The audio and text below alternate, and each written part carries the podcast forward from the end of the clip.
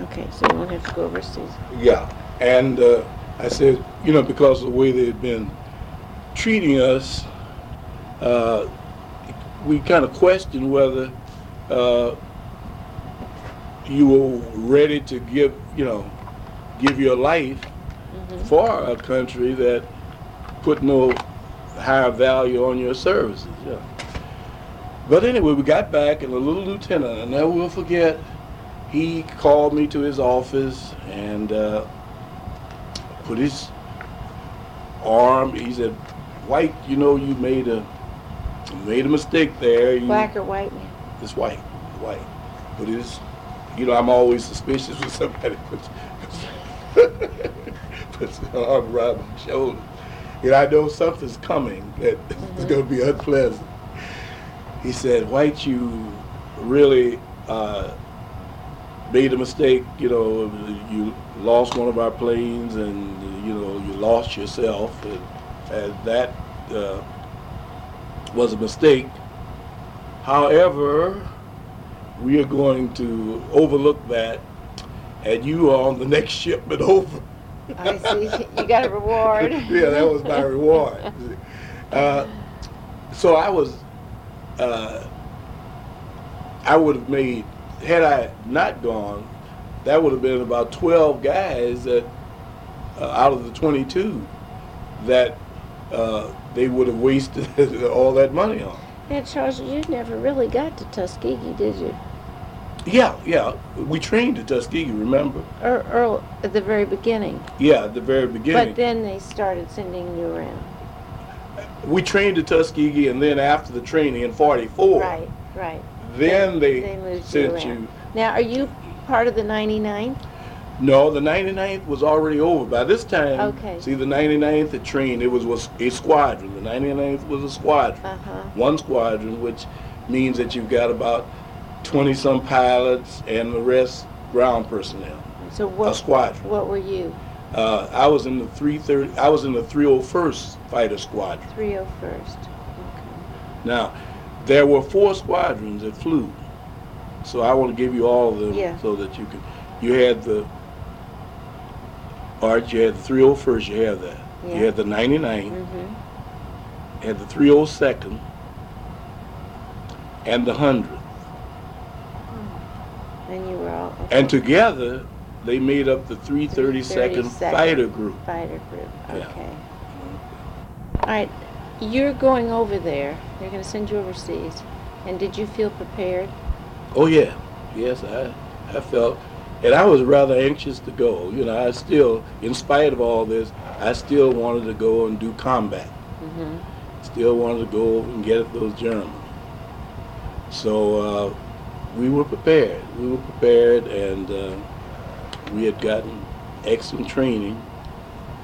And that, that's one thing I, I will say that once the the system decided they were going to uh, try this experiment, they gave us good equipment. Meaning Negro Airmen. Right. That that that was Your equipment is as good as the whites, and you felt that your instructors were as good as the whites. Right. Well, the Your- They were white. They were white. Well, but you can Yeah. still have inferior Yeah, white right. instructors. Mhm. Okay. Do you think that your superiors, your Negro superiors, felt pressure from the whites to make you all as good as, quote unquote, as the white fighter pilots? Well, I'm sure they were Did you- under they were under pressure. Did they pass that feeling down to you, or did you just no, all no, have it? no. That I think that was just bred into you during the training. You know that you would be, you would be, you are the best. I, uh, to the extent that I was really brainwashed. I mean, I think we were brainwashed into believing uh, that that we were just unbeatable. You know, we would just could go over there and just just uh, change the course of the war, Mhm. uh, which proved to be uh, a mistake to a certain extent because uh, you know you get in a in a battle and you have a superiority complex. Uh, sometimes you find out that the your enemy has heard the same lecture, you know. and so uh, it comes as a kind of a shock that here you got a guy that can fly his airplane as, as well as, as you can fly yours. But that's But I'm that's- trying to get to, did you feel your, that you had to, to prove yourself as blacks, as, as yeah, Negroes? well, you To you show did. everybody Yeah, you had to show because after all, uh, when you have all this negative feeling, uh, and I and really, I didn't realize how negative uh, they were about us until I started reading some of these books Oh, after I that you got gave out. me? Yeah, I one, mean, one called The Lonely Eagles by Robert Rose, and the other one was The Tuskegee Airmen Yeah. by Charles yeah, and and then uh, then some of the stories we we got from some of the people in the know.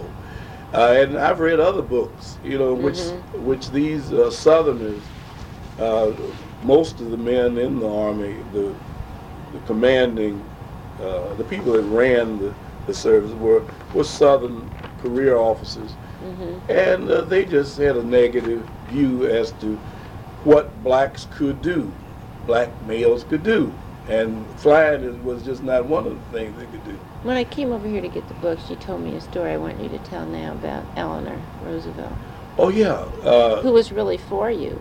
She was for for this because, as I said, they wanted peace and tranquility on the home front, while they fought fought the enemy, you know, Mhm. overseas. They didn't they didn't need a lot of disgruntled blacks over here uh, upsetting things because they refused to train some of their their uh, young men to fly airplanes uh, that got to be a, a cause. You know, I mean, they were people were were just pushing this. Uh, once it caught on, uh, they just refused to take no for an answer. When you say people, who was pushing it? I'm talking about your black leaders. I mean, black uh, newspapers, black uh, organizations, NAACP, Urban League, and other uh, influential black organizations were pushing this. And they all rallied behind uh, this idea of putting, training black males to fly airplanes. Because as I told, as you know, usually black males did all the service type jobs. Right. And and naturally, these the people that uh, were against this had all kinds of reasons uh, why it would not work. hmm It just wouldn't work. Blacks, uh, their reflexes aren't fast enough. Uh, they they don't have the intellectual uh, skills to do two or three things at the same time. They had just 1000000s And then would they really fight? You know, after if you taught them how to fly, would they fight? And uh, the, so you're constantly proving, uh, or would they leave uh, the bomber crews in the lurch? You know, uh, when the crunch came, all that uh, you had to be thinking about. And so, as a consequence, we never left our bombers. A lot of the white pilots would leave their bombers that they were supposed to be escorting to go off and find some uh, plane to dogfight with so that they could build up their score of enemy kills. Mm. But we uh, stayed with our bombers because, for the reason that you mentioned, we had to prove that we were the way they thought we would be. And so we did, we never lost a bomber that we escorted. And we did escort. We that was our job. I don't know. I we haven't put it on tape that we were with the 15th Air Force and uh, Strategic Air Force, and the job was to escort bombers to targets and bring them safely back. hmm And, And- that and was the job. And entailed in that, in escorting means that you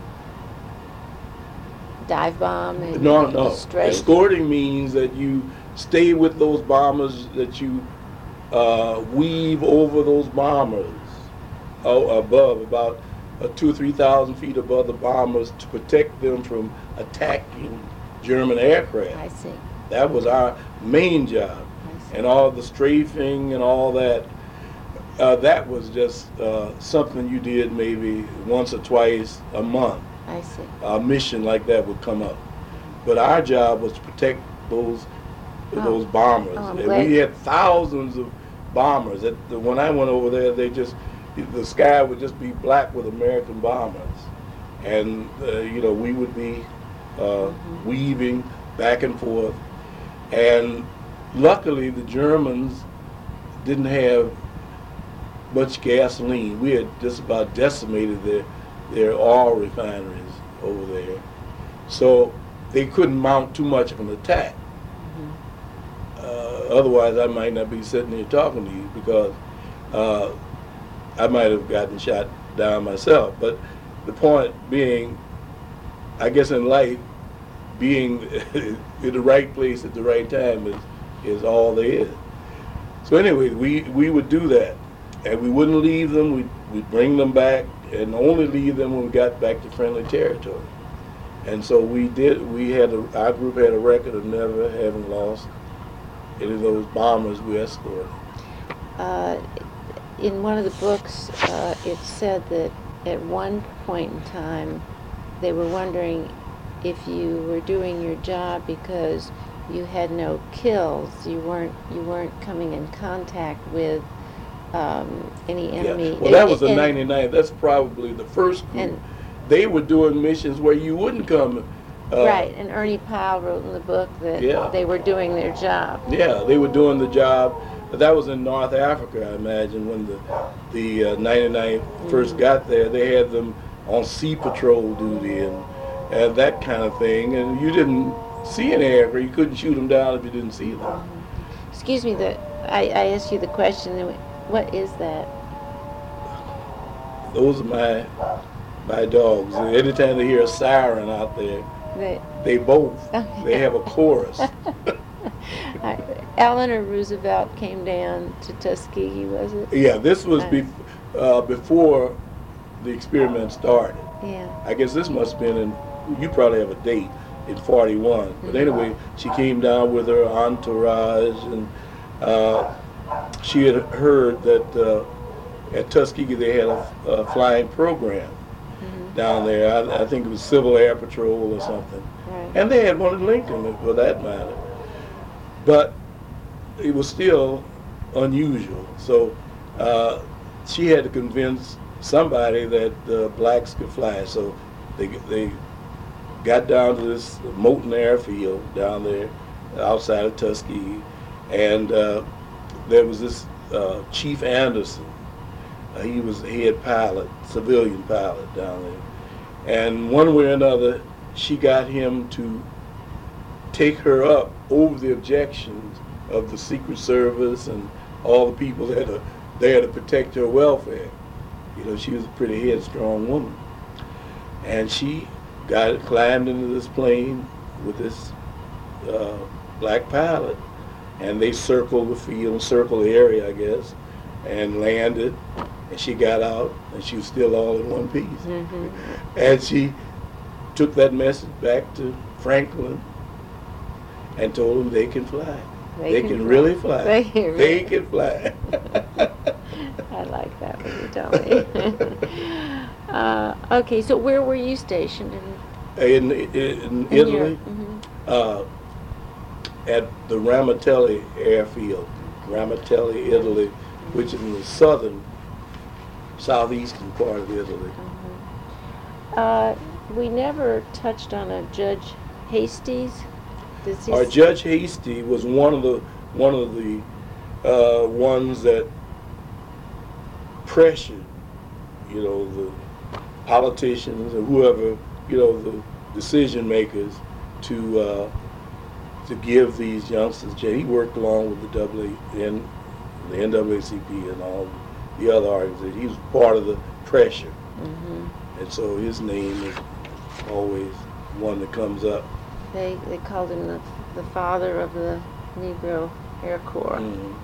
Okay. Um, Well, he was well thought of mhm. in the community, and uh, But he, uh, I think, I believe he was a civilian aide to the Secretary of War, and he he quit, not quit, but he resigned. because he was, Well, things probably were the attitude, going- yeah, yes. the attitude that uh, they had about blacks. Mhm. Okay, so you're in Ramitelli, and uh, you're doing your job. Flying missions, each mission over the over water. The end of the air, the end of the airstrip uh, was right after, after you left the end over the ocean. The Adriatic Sea is the Was sea. this is further from the boot of Italy? Yeah. Well, not you're not going south. You're going over toward Right. Greece and Right. and toward Germany. You have to go over that water. But was Ramitelli in the in the? No, Not quite. not quite down in the boot. You'd say right at the ankle. Lo- you have a way of putting things. A definite way of putting it. Okay. But anyway, uh, every morning, and, and many many of the guys went into that water. That's that's the reason I mentioned it. That's a hazard. It's, have you got water on the end of the runway, hmm and the engine quits on you, well then you're destined to uh, take a a bath that you hadn't planned. Was there? Uh, you were still an outfit of, of blacks. Um, Now this was all black, no no whites around. Now there was a white fighter group close by, not too far away, but this was Colonel Davis. At that time, Colonel Mhm. Benjamin Davis was the CO. All his well, it was black from the top all the way down to the mechanics, crew chief, gun armorers, all black. mhm. Now each squadron, or each like the 99th, the 30, 301st, First, the 302nd, and the 100, uh, your planes all had different signs on them, insignias on them? Uh, let's see. All of them had red tails and uh, red spinners on the props. hmm I think there was, uh, Some check, checkered ones? yeah. Let's see. It's, it's in this book, I think it shows some checkered ones. Um, because it brings in a name that I want to know if you're, how familiar you were.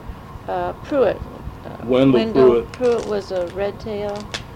All of us had red tails. So you all had red All tails. had red tails. See, here's here's the way the planes look. That's that's my plane.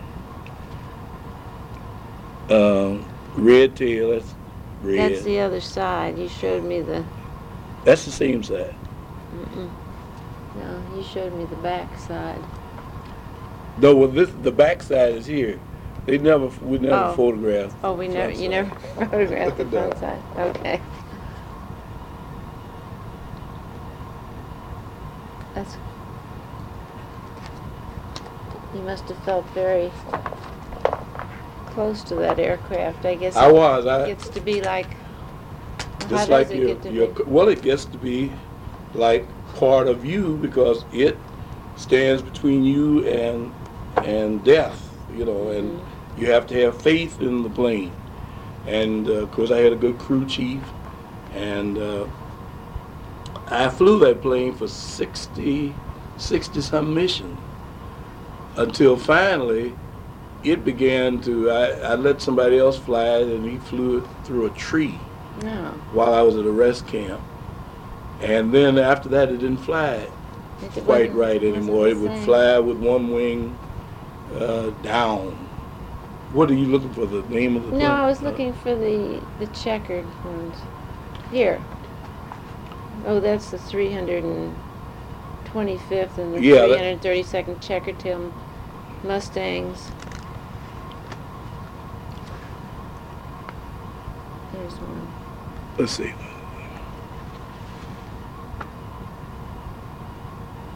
No, this is this is the three, three twenty fifth with the checkered tail, Right. and this is the three thirty second. Yeah. Okay. We all had red tails. So what was the 325th? That was another fighter fighters uh, group somewhere around. But that wasn't. They weren't. They weren't black. No, Oh, no, they're okay. white. Here's here's another shows uh, different groups. Yeah. That's that same. so you flew with the white. Uh, no, this, this was just a pose picture, evidently. Oh, but you didn't fly with whites? No, no, we flew with blacks. Okay, now. But the bomber pilots that we that we covered were all whites. Okay, and this plane is, That's a A- P-51 Mustang. And who, we're looking at pictures now. Yeah, now that's training. That's a training plane, a basic training plane. Is it you? No, that's uh, our class captain. Who was that? Uh, his name was Brewer, and he was he went into that ocean I was telling you about. He went into the sea. This one went into the sea. No, that's the same one. Let's see, we've lost several guys. Oh, this is you. Yeah, that's me. This is in Rome Gosh, at a posh hotel in Rome. We they the Allies took over is this you? Yeah. Allies took over some of the better hotels in Rome for their soldiers and pilots. The Air Force, Air Corps had theirs. The, the enlisted men, I don't know how you say this to enlisted men had what? their uh, Their own, their own hotel. blacks. You, you, did you have to stay? Uh, no, no, there, There there, was can- no segregation uh, in Rome. Mm-hmm. you know. Although we had a IRS camp, come to think about it, in Naples was segregated. You know, they had a, a rest camp for us. I had a hotel, and across the street you had a dining room and a dance Mhm. ballroom and all that business. And uh, so nobody complained too much about that.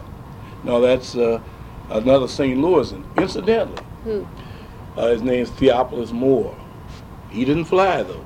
Oh. Something something happened and uh, he did not fly. I don't know what whatever happened. But we had 18 pilots from St. Louis.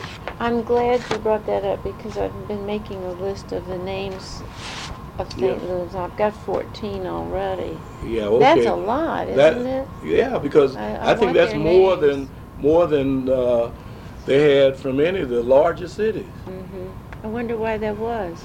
I don't know. We seem to take to it, to the, to an opportunity. Yeah. That was an opportunity. That's the way I looked at it. I didn't care, you know, what they did. One thing they could not take away from you is the fact that you were flying some of the most expensive equipment and having some of the most exciting experience that anybody could could have. Uh, though, you know, flying along at 400 miles an hour uh, or 300 miles an hour up in the clouds or uh, over Germany. You, you know, you can't, couldn't buy that. And all the travel that that you got, I, that whetted my appetite for travel. Since since I've been out, we've just been, my wife and kid, we've been all over the world, I guess. Uh, and some places we've been back twice because this kind of made a changed person out of me. I, I just enjoyed what I saw and what I did. Um, how did you? This is a rest camp. Either out on the patio in the rest rest camp in Naples. And you look across the bay and Vesuvius would be there. It That's very that's a, a woman. yeah. Well, that they they were around. You know, they were around. That's called a Grande Maria. Uh, talk talk to me about the. Um, you made reference uh, at one point about the white soldiers talking about the blacks yeah. in Italy. Well, and I, it's just not Italy, but I think I get the impression that uh, white males feel it's uh, one of their duties to protect white womanhood from from black. Okay, so uh, whenever they go to these places, uh, then they they tell them they feel that they have to tell them that that all blacks, all these blacks that you're going to see, that you got to stay away from them because all these blacks, they have all the venereal diseases, they have uh, scales and scabs all over their bodies, they uh, they eat babies. These are all things you'd wonder why why a, a kid would uh, a mother would take a little girl and, and hide her behind her skirt. It's just from those kinds of reports that they've gotten. And you'd have to go into a town uh, and break that down. All that you had tails too. That's interesting. Uh, that blacks have tails. Jews have tails. Do they say that? Mm-hmm. Well, maybe that's a yeah, classic story. Anyway, you have tails, and you go to visit somebody, one of their homes, and you they would take a you. They didn't do that to me, I'll say, but some of the guys take a pillow, and and you'd wonder what they put the pillow down. That's to help ease you're sitting on your tail. Oh, for heaven's sakes. Yeah, uh, these these are things that they actually actually did, and and the Italians couldn't understand. They said, "Aren't you all fighting? Aren't you aren't you all the same in the same army or same service?" Well, the whites would tell them that we were native troops. Uh, we were really slaves. Uh, we had the same uniform, but uh, we were just slaves, and you got to watch us because we'll, we'll eat up some of your babies. And then from time to time, they would uh, they'd see a black officer, and they would become so incensed that they were infantrymen and they were crawling around in, in mud, and, and you were all clean and you know with your uniform, you could actually be attacked. Uh, that happened to us uh, in Bologna. Uh, they resented, we were with some Italian girls, and they resented uh, our being with them. And, and it must have been about 50 of those guys, those tough uh, infantrymen right out of the trenches or whatever they fought in. And uh, they actually, and we just two of us in this place, way out in the country. And we should have, you just said I didn't have a gun or anything with me. And we had to battle our way out of this place. And the only way I got out, this guy, he was a, a ground officer and he knew, he felt he knew how to handle. I was a pilot. I didn't know anything about these soldiers. Uh, he said, White, get the MPs, get the MPs. So I said, I was glad to let this guy, I had a guy by the collar, you know, and I was telling him, I'm an officer, don't you realize I'm an officer? and it, we, we were waltzing around, clutching each other. So I let him go, and I walked. It's almost like it's a story I used. I used to read stories about Indians and gauntlets. Are you aware that the way they used to torture uh, people, that the captives, they'd make you run a gauntlet. Mm-hmm. Well, anyway, in order to get out of this place, this restaurant, uh, I had to go through a gauntlet of these great big Oh. brutes, you know, because I'm Mhm. just five nine, and these guys must be six two, six big farm boys, you know. And but it's a funny thing. I remember, you know, they I, I could see the hands, but they didn't seem to have the nerve to really touch touch me. Uh, uh, and I was just lucky. You were an 'Cause I- officer. You were yeah. an officer. So I walked, I walked right on through, and but then when I got out, I was going up. It was dark out in the street, and and this is in Italy, and uh, where where you gonna find a phone? I'm knocking on doors. In the meanwhile, they actually there were were two other blacks in this place. There was another uh, enlisted man, and this guy I was with was a first lieutenant. Do you know they bounced him around from one guy to another? oh, they did. And when he came out, his face was just just a huge, just puff, you know, where they just beating him. oh, they really did. And then they congratulated him on being a good fighter. After all of them taken pot shots at him. did they? Did he uh, No. prosecute? What can you do? We we were stationed in Ramitelli, and we just decided we were going to go on a weekend up to Bologna. Because I used, you know, like to travel. I wanted to see the country. But we got into a horrible mess that time. That wasn't something. But it was terrible. It's, it's Yeah. it, you know, it, it, another uh, thing to make you bitter. You know, that they would actually do that. Yeah, What'd you I- do with the bitterness? Well, frankly, I just decided after I got out, after I got out, uh, in one piece, I decided I would not uh, let the airplane kill me, and and I uh, was careful. After about 40 missions, I began to get a little careful because it looked like I was going to make it. I wasn't very careful the first 40 because that seemed like this uh, impossible number of missions to survive. What does being careful mean? Being careful means that you make sure that you go through your procedures when you take off and you don't have any lapses of memory uh, when you get ready to bring that plane in. Hmm. Uh, landing and takeoff, those are the most crucial in any flight.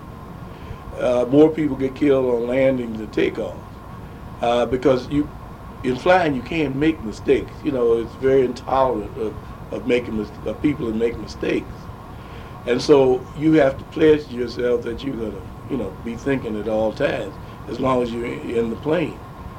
See, we, you're in a situation where it, it, everything's bigger than life. Here you are, you, you've got a plane with a nose, a, a Rolls Royce engine, and it, it's powerful. Gives you a feeling of, of being a giant yourself. You, you know, you want to see what the plane can do. You, uh, on your off days, you take the plane up and, and you take it to its limits. You know, you dive it and you pull it up and you do rolls going up and, and you go into the clouds and, and do aerobatics and, and and we had a beautiful plane. I, my plane was brand new when I got it right off, because I had complained about another plane that I had. Uh, they gave me the first bubble canopy plane that came in. That's one with the canopy where you can see 360 degrees. So that I got careful with that plane because it began to cough at 22,000 feet. Okay.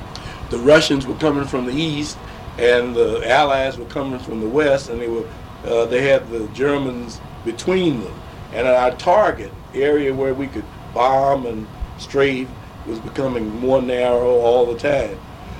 So our targets, uh, So Became fewer straight- and you- fewer. Were you straight? yeah, well, that's what I'm saying. Then they started more of the tactical type missions, strafing, where you strafe tanks or trains or anything that you saw moving.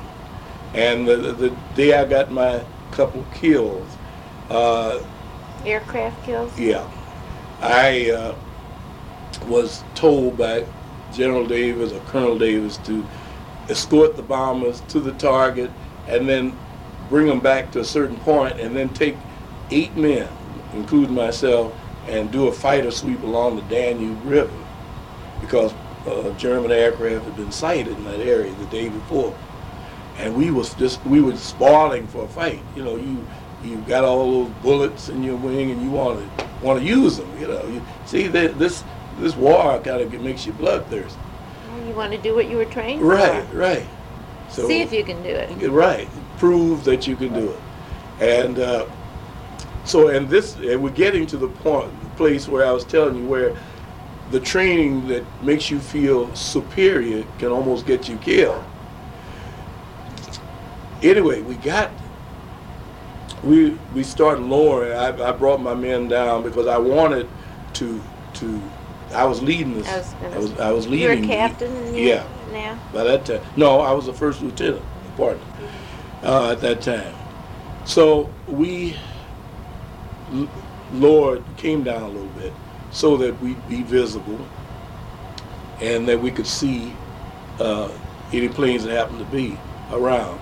So my wingman, Harry Stewart, he's still around, he said, there they are, there they are. I looked over, and there were four aircraft, black aircraft, some distance below us, and say like, what would that be? About one o'clock below. You know, that's jargon they use.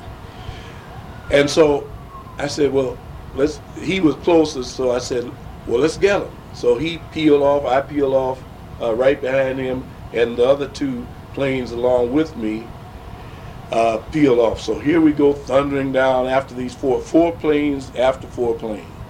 Uh, we had top cover, four planes above us, covering us. So we have this, uh, a new uh, sight Sight. Sight, gun sight, and it has rings of light, and you have a little handle on your throttle, and theoretically, when you got these lights narrowed down to the wingspan of the plane that you wanted to shoot, uh, you could just pull the trigger and he would just blow up. That was the theory. Well, anyway, I'm looking through this sight, and my first impression was that when we attacked, when they saw us coming, they turned tail and ran. That's since we were so superior. And but as I looked through the sight, I began to have trouble keeping uh, uh, keeping his wing span in these you know in these little diamonds of light. And he began to get big so fast. I said, "Geez, I'm catching." The, I didn't realize my plane was that fast, you know, that I'm catching up with him. Mm-hmm. But these are all thoughts going through my head. But then I looked up from the sight, and that guy was not leaving; he was coming. Oh. See, he had turned into us. And here we come. And, you know, I just picked one plane, the other guys had picked theirs. So here we come Toward each other. toward each other, nose to nose. And and I could see the, uh, they had cannon, 20 millimeter cannon, firing uh, through their wing, uh, their prop arc. And of course, I was firing my 50 calibers. I, I have six machine guns, and I'm I'm blasting away. But neither one of us hit each other. But meanwhile, we come we're still coming closer and closer. But you know, in moments like that, time just kind of you know stands still, it's like in slow motion. Uh, the big problem was who's going which way, you know. And uh, and I'm thinking this he's not Japanese, so he he doesn't want to kill himself, you know. Did you really have time? I had time. All these thoughts. I'm I'm recalling the very thoughts that Oh, went my through my head, and this guy kept coming, kept coming, and at the last moment, I jerked the stick up and to the left, and I pulled up, and I looked down, and I looked him just like I'm looking you in the face, maybe not quite this close. I still remember he had hexagonal goggles, and I could see the spinner on the plane as he went right up under my wing. Charles, why didn't you shoot him Well- when you were coming close? No, we were we were shooting each other until we got so close The, that we stopped shooting. We started. I guess he was thinking, which way will I go? You know. did you stop shooting because he'd have blown up and hurt you too? No, no.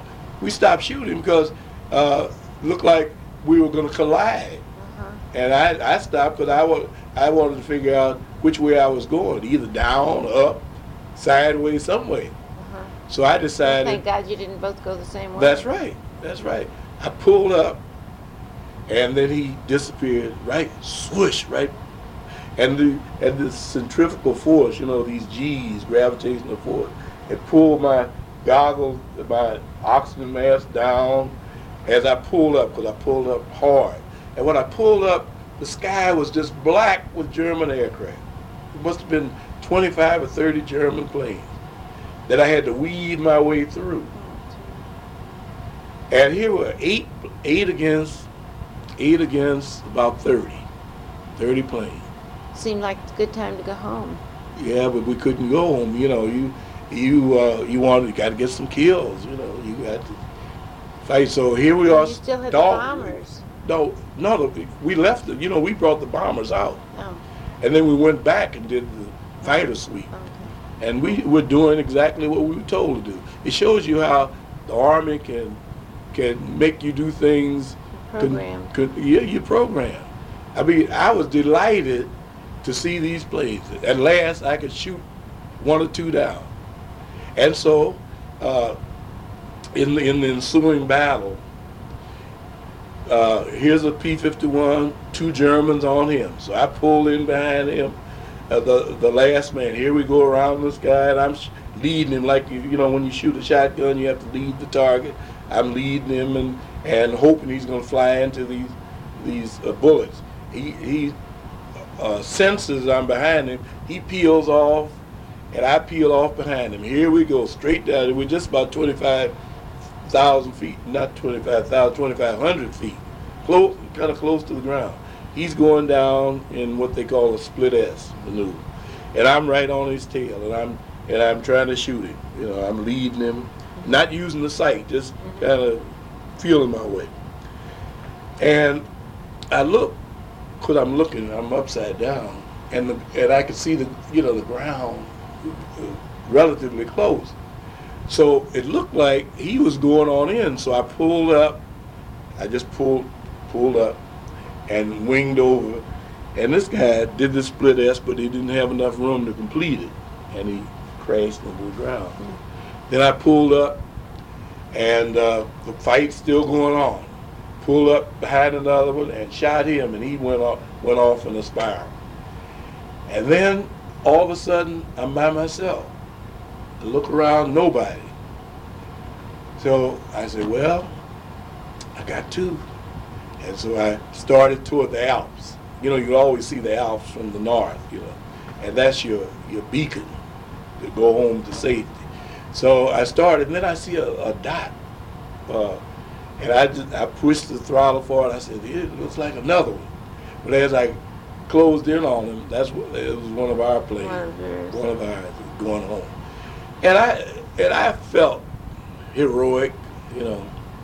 Uh, we ought to go back and see, you know, what what happened to the rest of them.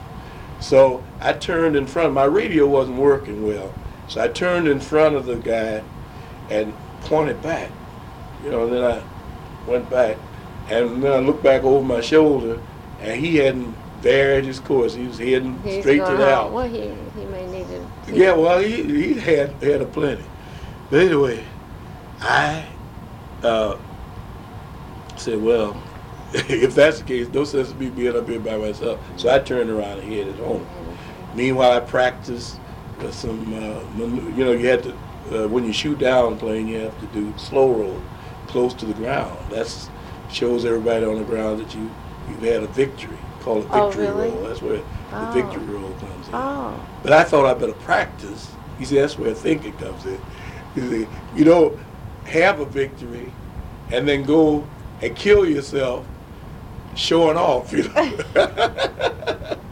so as I came oh, back, I see. When you come back, Yeah. you do the slow over, over the over the air, uh, Over over the the uh, the field. See. So on the way home over the water, I I practiced my slow roll. Just spin, you know, just take the blade, spin it laterally. There's, there's no, um, well, like in golf, when you make a hole in one, it has to be seen by somebody or it doesn't count. That doesn't go with the planes and kills, Well- does it? No, but it goes with the way that you fly. See, your crew chief wants to say that his he's got the hottest pilot, Uh-huh. you know. So you don't want to let him down. So you do a lot of things that you would normally do. Although uh, pilots aren't exactly, I don't think mentally they're quite normal. Because if they were normal, they wouldn't be there in the first place. Because it's not normal to risk your life Thank God for all the unnormal men. Right. You, uh, well, it's that macho thing, you know. This it's been bred into all of us, you know. That that's uh, what you do. You have to prove your courage. Even in ancient, in, in tribes, you know, in in Africa, you have to uh, prove your courage to become a man. Well, I guess you could say this was our our chance to prove our courage, uh, pass over into manhood. You had a lot to prove, though, because one chapter in the book, I think, was so apt in its uh, uh, title, and I passed it on to the people that uh, are going to do this exhibit because I think it was the fight for the right to fight. Yeah, the, that that's right. Uh, In America, in the United States, I, I keep making the same mistake that that Americans uh, are hated for saying in America because all these these two continents are, you know, they're the Americas, and we say Americans and think we're talking about, and we are talking about people who live in the United States. But anyway, it uh, is. Uh, let me see. Let me. I, I got off my train of thought now. Oh, good. What I am I- don't feel so alone. well, let's rest for a minute. Yeah. All right, we remembered. Yeah, right. the right to fight. Uh, to fight and die is a privilege. I mean, this has has been uh, the case in this country, and only the the white, red-blooded American male has that privilege to die for his country. And they didn't want black people. That's the reason they gave them uh, all the menial jobs. See, because and then plus two, it's practical because if you if you risk your life and uh, that, then you want to make demands when you come back. So maybe there was a practical side to it too. But anyway, it's it was. Well, go ahead. No, go ahead. It was one of those things that you were uh, asked to do, and and you did it because you wanted to prove, I guess, that you were a man and that you had a right to do it. Um, what what got you down besides the normal things that might have gotten anybody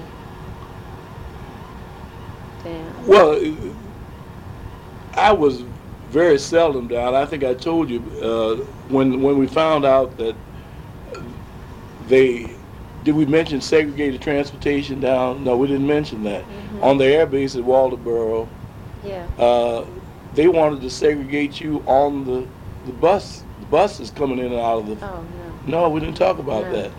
So, in order to get rid of that, some of the service blacks had had to uh, turn one of the buses over. They, there was some violence involved in that because they actually wanted you to be in the back of the bus on the air base. And we talked about the theater, hmm but they wanted you to ride the back of the bus. And also, in your uniform, uh, many times you would get comments from people on buses. I heard one that didn't help my point of view. Th- This sol- ex-soldier got on white, got on the bus, and we were sitting there, and I was a captain, and this other guy was a captain. And he, in front of everybody, he said, I went overseas to fight for this country, and the first thing I see when I get back is a nigger captain. Now this is uh, right on the bus with all these people on. And these kinds of things. And then there's something humorous I'd like to share with you. And it, it tends to make you know that the more things change, the more they stay the same. I was riding on a train somewhere in all my finery, all my ribbons, had my all my wings and bars and ribbons and and everything. I thought I was looking pretty good, you know. And uh, I was passing through this car. You know how you go from car to car, and a little little old white lady, uh, very sweet little Sweet lady. looking. I knew you were gonna say it. I knew it. said, uh, waiter, oh God. waiter, would you bring me a cup of coffee, please? We- no, no, we- I just looked at my friend and I laughed. I said, yes, ma'am, we'll bring you a cup of coffee. Oh, have to shake your hand on that. Oh God, Oh, no. I said, I said, you, She probably wonders where her coffee Well, is. Yeah, definitely. But it's really Oh. something because in her eyes, that's the only reason you could have a uniform on. You know. if you if you wait Incredible. wait until. Incredible. Yeah. Oh my. Okay, I I want to turn this off for just a minute. That's what I wanted to also say, that up and through World War II, whites believed that they wanted white blood shed, you know, for uh, the honor of the country and so forth. But starting with Korea and ending with Vietnam, they changed their tactics. Uh, they saw the waste, you know, in that. So they, uh, you you found them uh, in Korea shoving blacks into those fighting positions, and and then in in Vietnam, they blacks play a very prominent role in fighting the Vietnamese, you know, and that's a, that's a turnabout. Now you, you could speculate, we could all speculate why. Maybe uh, it's because you're fighting non-white people or something, uh, uh, yellow people or brown people or something. What do you think? I, I don't know. Charles, let me ask you. Well, it brings up another question.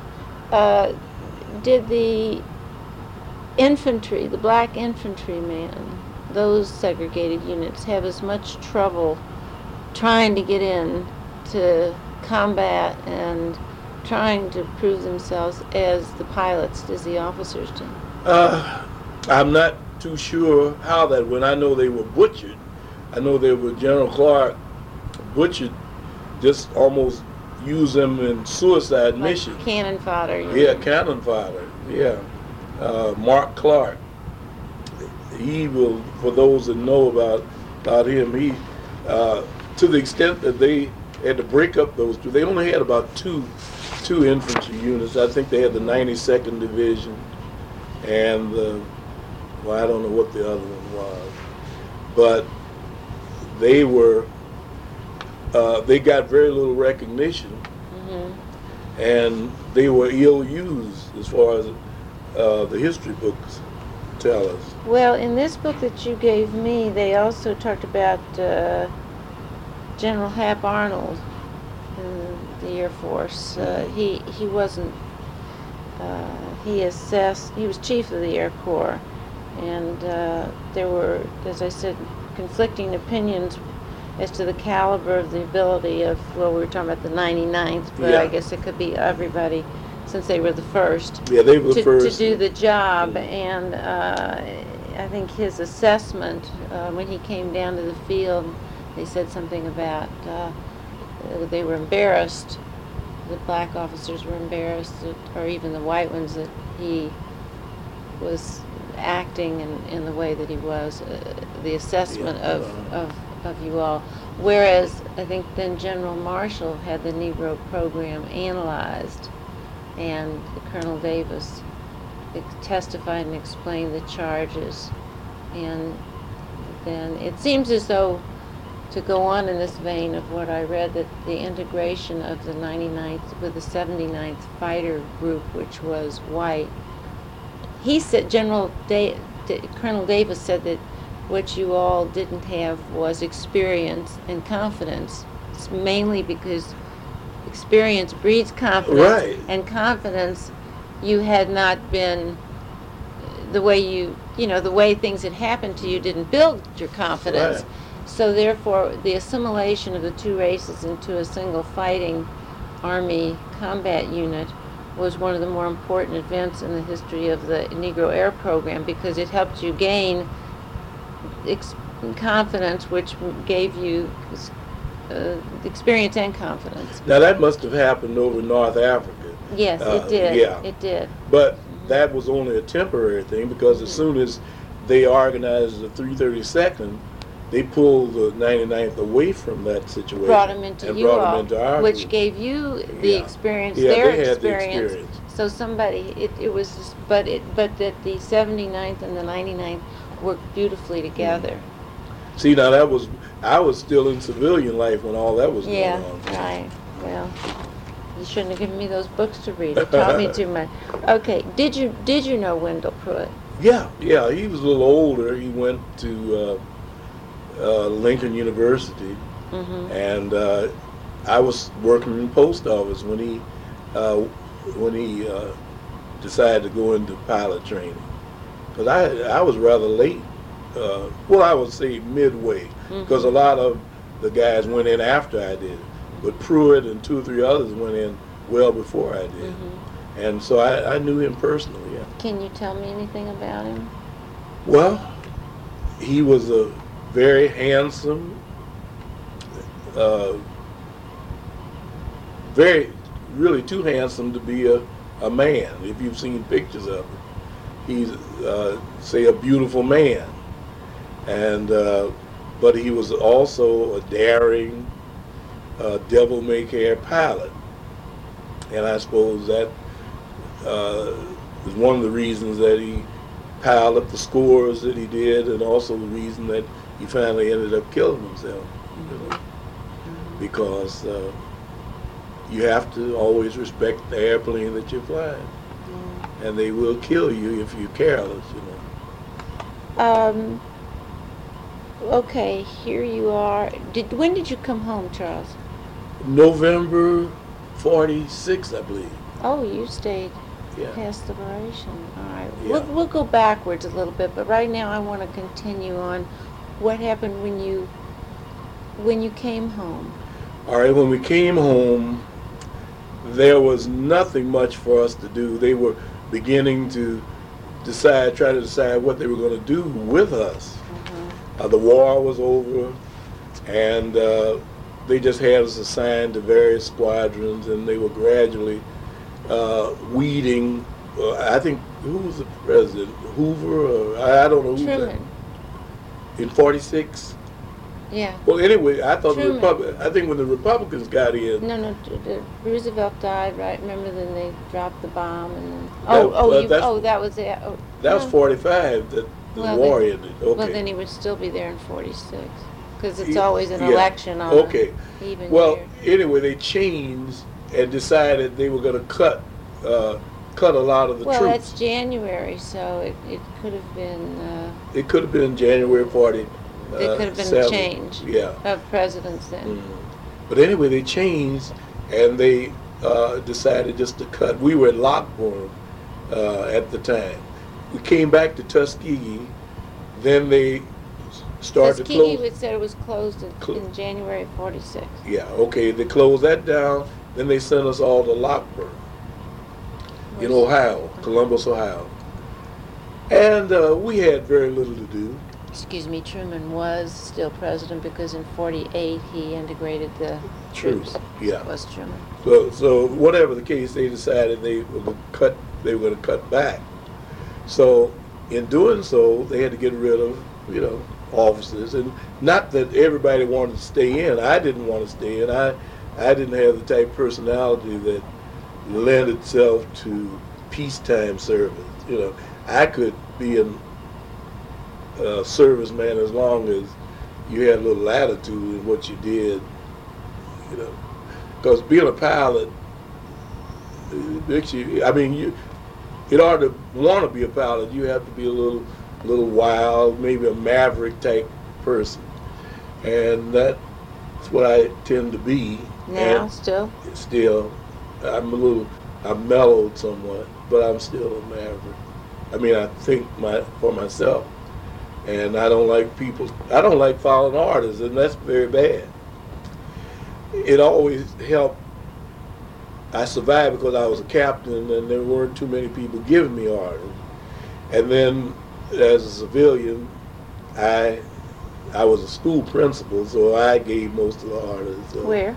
uh, at Stevens Middle School. I just re- retired last year. So, you know, that, that helps if you don't like to follow orders.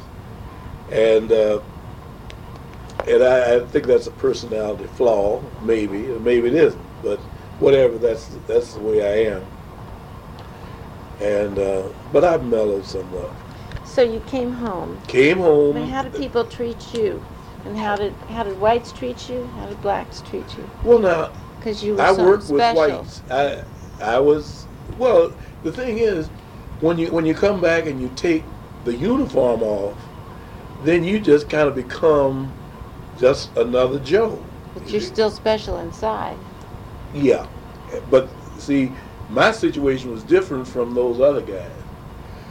Uh, I had uh, been in school, but I also had a job, a job in the post office. I went in the post office in 42. And uh, I didn't have to go around looking for something to do. I had a job to come back to. Good job. A good job, good in those days, and it's still a good job in uh, in these times. They they pay. A lot. I quit it for teaching, but uh, it's still a good job. So I I didn't have any questions about what I would do. Now many of the guys, once the glow is off, you know, and you the glamour is gone, they couldn't take it because mm. they were used to people deferring to them and, and everything. And but I just kind of settled down and got married in 40, what, 47. I went back to school.